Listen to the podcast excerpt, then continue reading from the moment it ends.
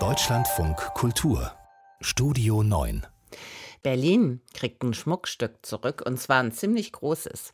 Nach rund sechs Jahren Sanierung öffnet die neue Nationalgalerie wieder eine Architekturikone für die Kunst, wobei es für die große und gläserne Halle Extrakunst braucht, denn die ist eigentlich zu hell und zu warm.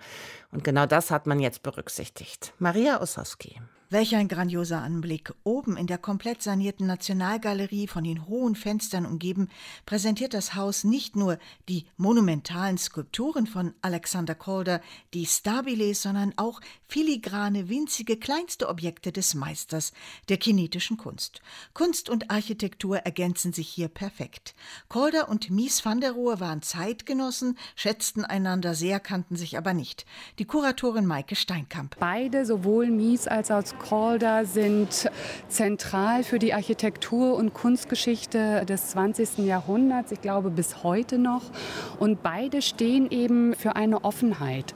Mies für die Offenheit des Raums und ähnliches macht im Prinzip Calder mit seinen Formen auch. Er gibt nichts vor, sondern er möchte, dass man seine Werke eben tatsächlich auch erlebt und erfahrbar macht und was ihn, glaube ich, auch eben in dieser Offenheit dann eben auch mit Mies verbindet. Es ist die erste Calder-Ausstellung seit 50 Jahren in Berlin. In der Mitte ragen fünf vier Meter hohe Stahlbolzen in knallorange rein in den Raum. Die Five Swords von 1976, die fünf Schwerter. Und das ist ganz besonders bei Calders Werk, dass er mit seinen abstrakten Formen eben in den Raum greift, ausgreift, diesen einnimmt und beständig verändert. Wenn wir jetzt hier um die Skulptur herumgehen, werden wir immer wieder neue Ansichten bekommen. Und dieser Moment der Bewegung ist eben auch ganz zentral im Werk von Calder. Bei den Stabilis ist es so, dass man anders als die Mobilis, die sich nicht bewegen, aber man kann als Besucherin und Besucher eben das Werk umschreiten und man erlebt quasi immer ein neues Werk, wenn man es umschreitet. Die Dimension der Halle von Mies passt zu Calders Skulpturen.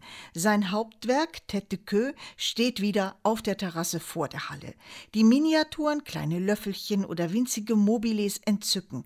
Sie sind luftig und grazil, aus Blech und Draht, oft rot, schwarz, gelb und weiß.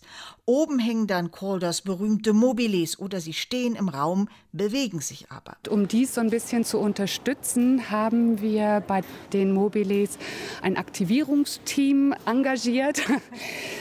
das die Objekte regelmäßig in Bewegung versetzt, um eben genau diesen partizipativen Charakter und diesen Moment der Bewegung, der eben von Beginn an zentral für Calders Werk war, tatsächlich auch erlebbar zu machen. Calder regt auch zum Mitmachen an. Er hat 1944 ein Schachspiel entworfen, geschnitzte Holzfiguren rot und blau lackiert mit abstrahierten Köpfen. Extra dafür stehen Tische zwischen den Skulpturen. Schachfans können sich das Calder Schach ausleihen und in diesem herrlichen Ambiente ein paar Partien spielen.